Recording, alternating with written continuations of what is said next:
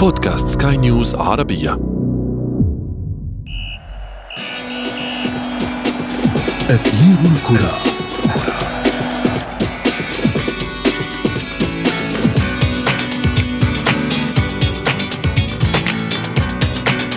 لمسة المدرب على الفريق الذي يدربه أصبحت محط أنظار كل من يتابع من يتابع كرة القدم إلى جانب أنه الآمر الناهي فنيا وتكتيكيا. وهو أيضا من يتحمل الجزء الأكبر من المسؤولية في حال الإخفاق في تحقيق النتائج الإيجابية. ولكن هناك من يرى أنه عندما تكون اللمسة اللم... هذه اللمسات من مدرب وطني تكون أفضل بالنسبة للمنتخبات وهناك من يرون عكس, عكس ذلك. معل- معللين هذا الرأي بأن المدرب الأجنبي يكون أكثر خبرة وأصلح للمهمة. ونحن في أثير الكرة نناقش ونحلل أي الحزبين أقرب إلى الواقع بشأن المدرب الوطني أو الأجنبي لمنتخباتنا العربية. معي أنا محمد عبد السلام ولكن دعونا أولا نبدأ من العناوين.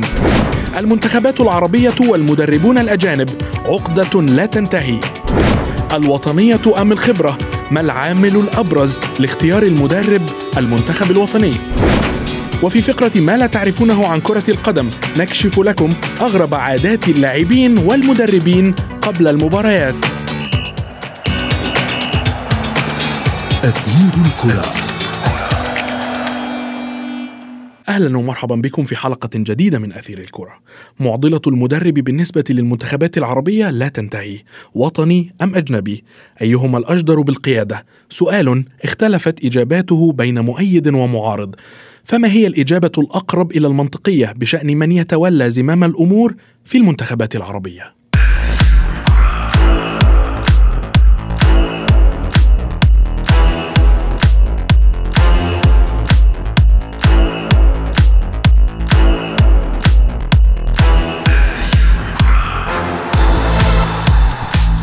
اختيار مدرب للمنتخب أمر ليس بالسهل. فهناك عوامل كثيرة تحدد هذا الاختيار. من بينها توافق خبراته ومدرسته التدريبية مع الفريق. والأهم من هذا هو ما إذا كان الأفضل أن يكون وطنيا أم اجنبيا. دعونا نستمع إلى تقرير شاذ حداد ثم نتابع. لكل مدرب وطني أو أجنبي. مدرسته الخاصة التي تعلم فيها فيحضر إلى المنتخب أو الفريق بعد تعيينه وفي جعبته خطة تدريبية لكن عوامل أخرى تلعب دورا كبيرا في نجاح مهمته وهي التي لا تعتمد في كثير من الأحيان على المدرسة التي قدم منها.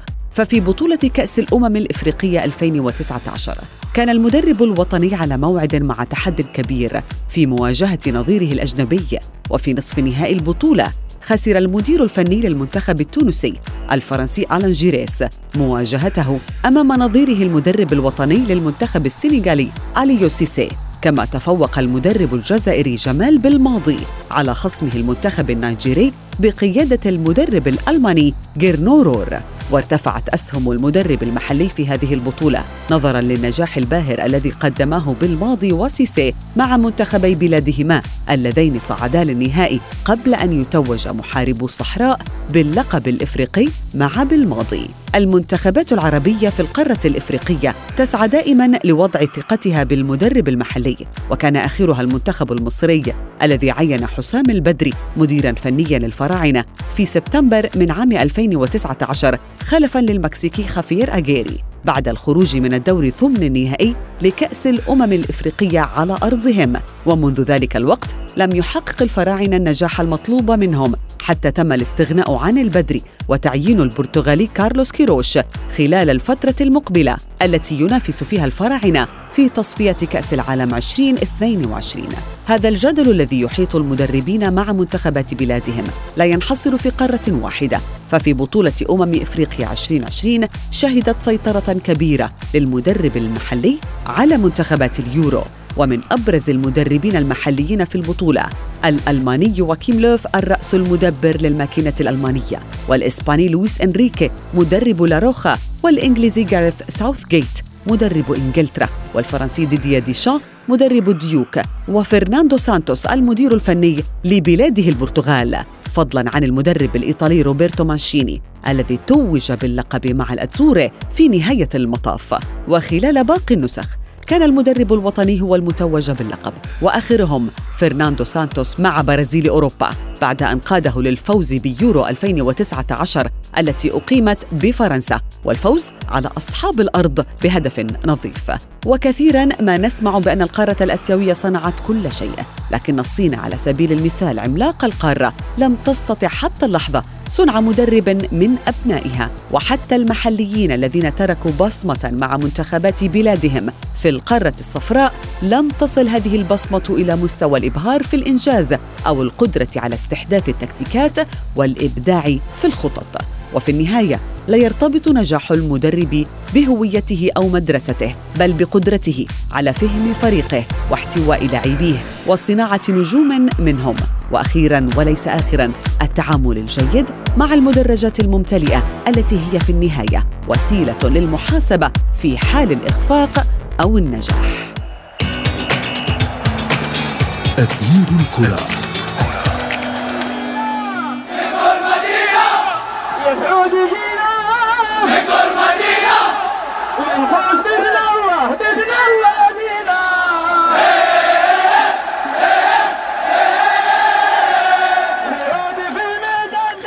كثيرون من مشجعي المنتخبات العربية يطالبون بضرورة تعيين مدرب وطني لفريقهم وهناك البعض الآخر ممن هم على قناعة بأن تجربة المدرب الأجنبي هي الأفضل حتى وإن لم يحقق كامل غايته.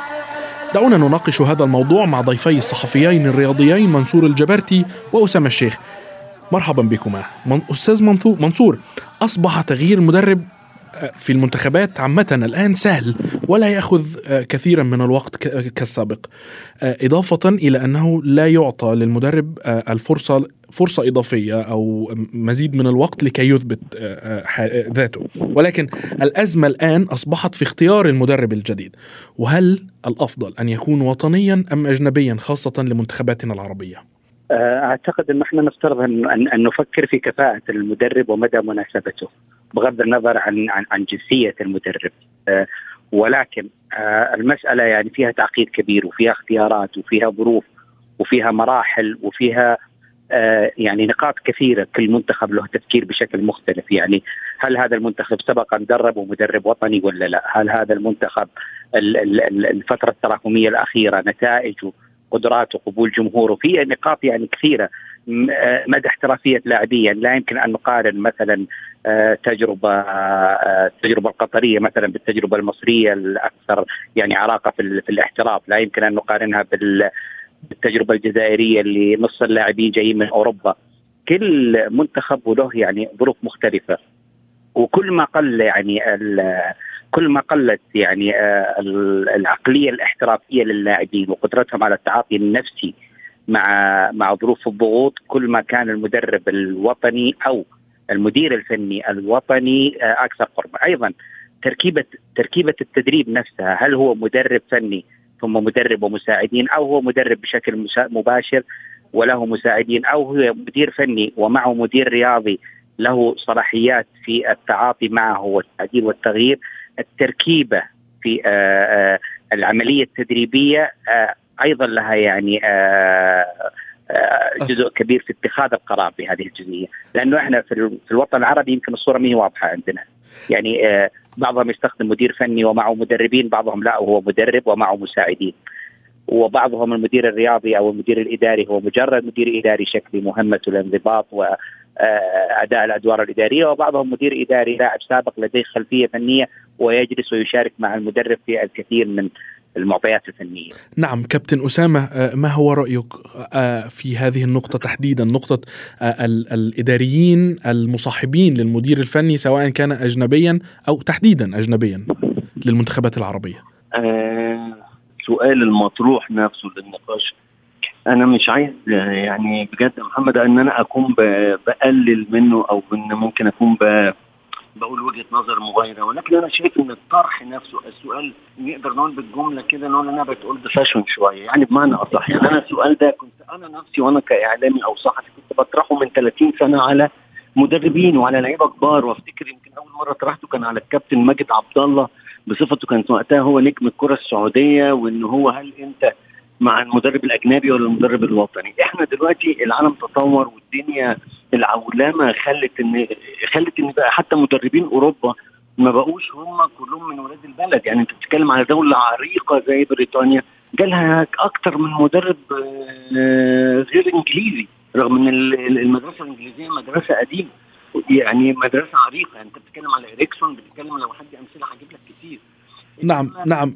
آه، كابتن كابتن آه، يبدو أن هناك أزمة في في الصوت. سأعود إليك مرة أخرى ولكن كابتن منصور السؤال قديم كما قال كابتن أسامة ولكن هل تعتقد مع قدم هذا السؤال أن اللاعب العربي تطور مع تطور أداء اللغة ال ال ال الكرة العالمية حاليا؟ هل عقلية اللاعب العربي وصلت إلى أن يكون هذا السؤال حديثا قديما؟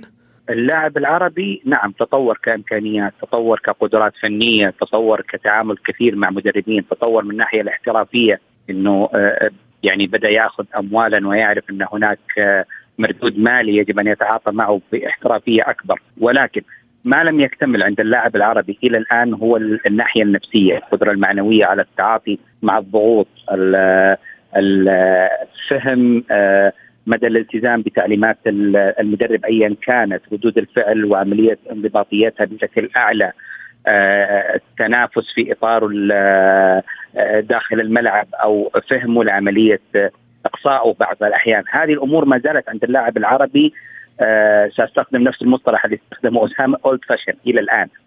يمكن ما نلقاها في اللاعبين اللي احترفوا في الخارج وعادوا يعني لا نجد مثلا بعض المنتخبات لا توجد لديها هذه الأزمة. بينما منتخبات عربية كثيرة تبذل مجهود عالي كبير عندما يكون اللاعب عائدا من إصابة لتهيئته أو لإشراكه في بعض المباريات من باب المجاملة مراعاة لنفسيته. نعم. آه أو من باب من باب تهيئته. بينما نعم. هذه لا نجدها في منتخبات أخرى يمكن يعني نصف اللاعبين احترفوا خارج خارج وطنهم أو في أوروبا وعادوا.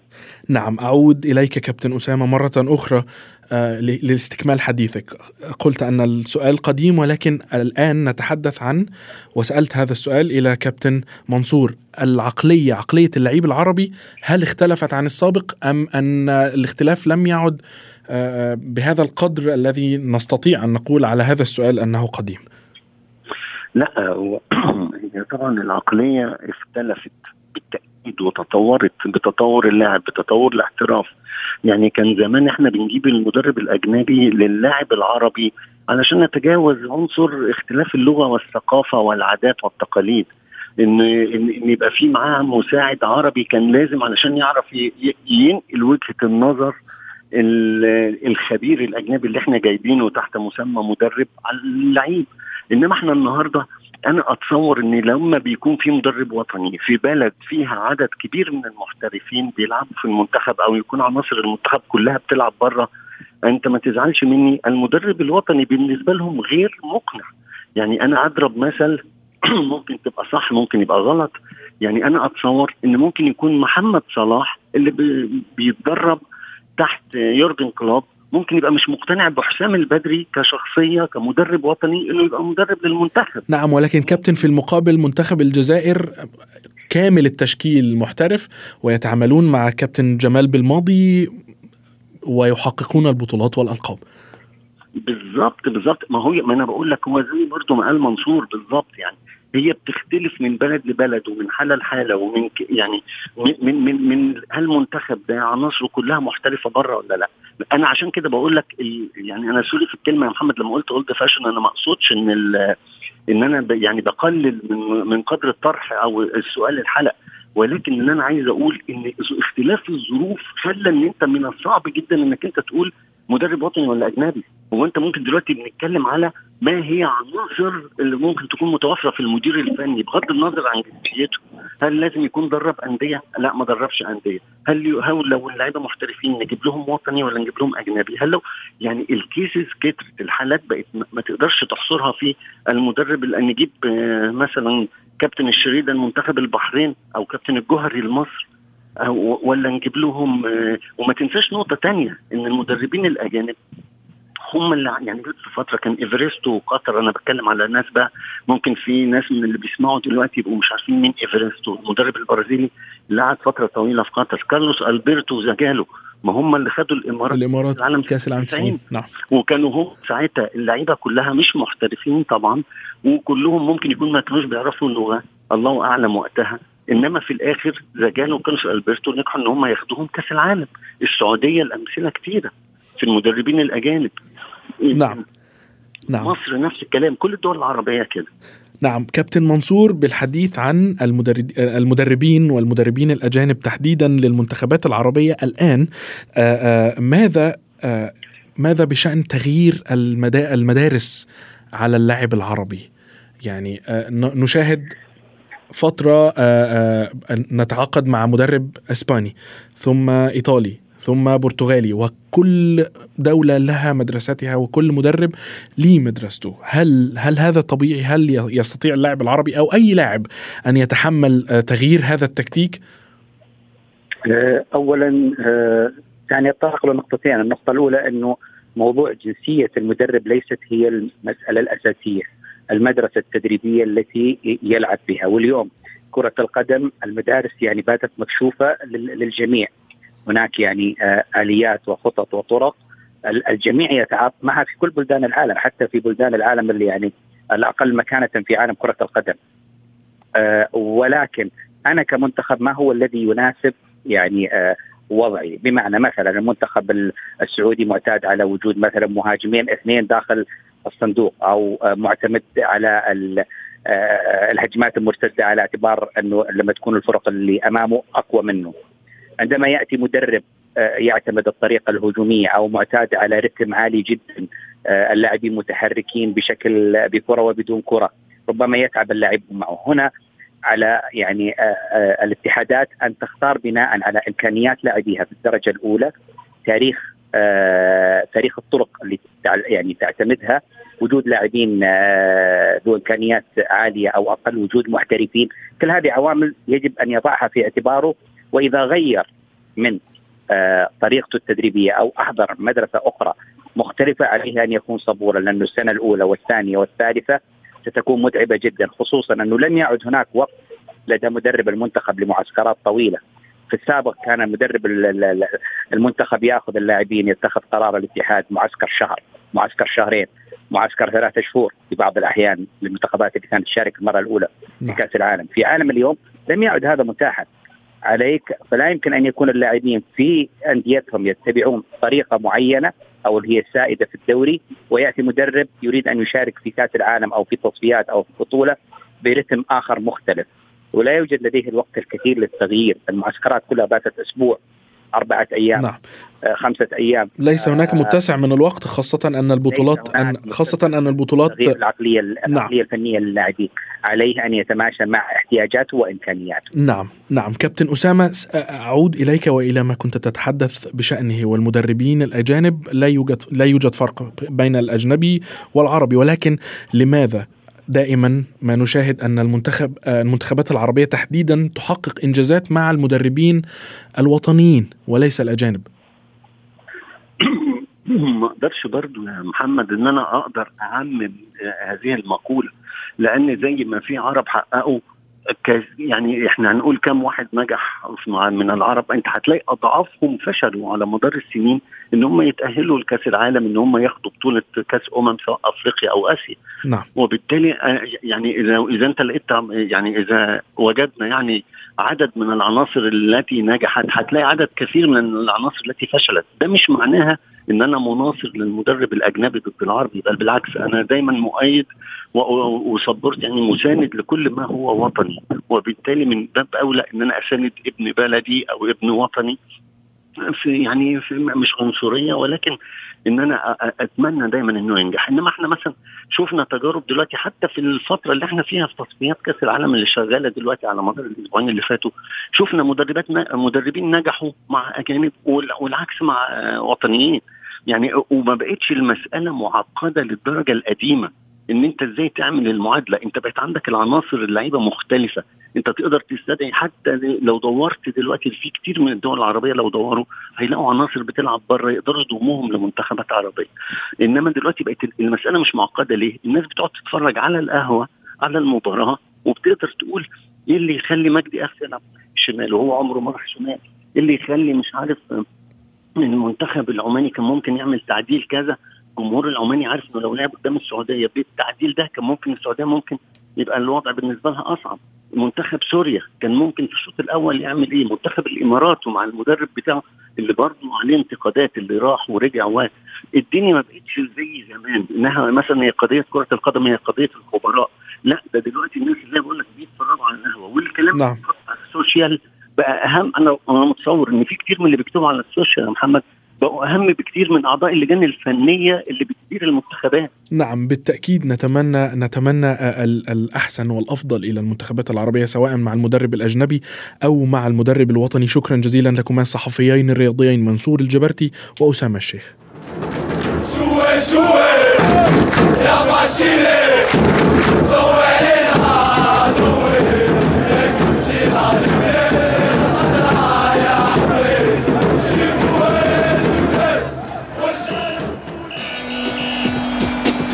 أثير الكرة.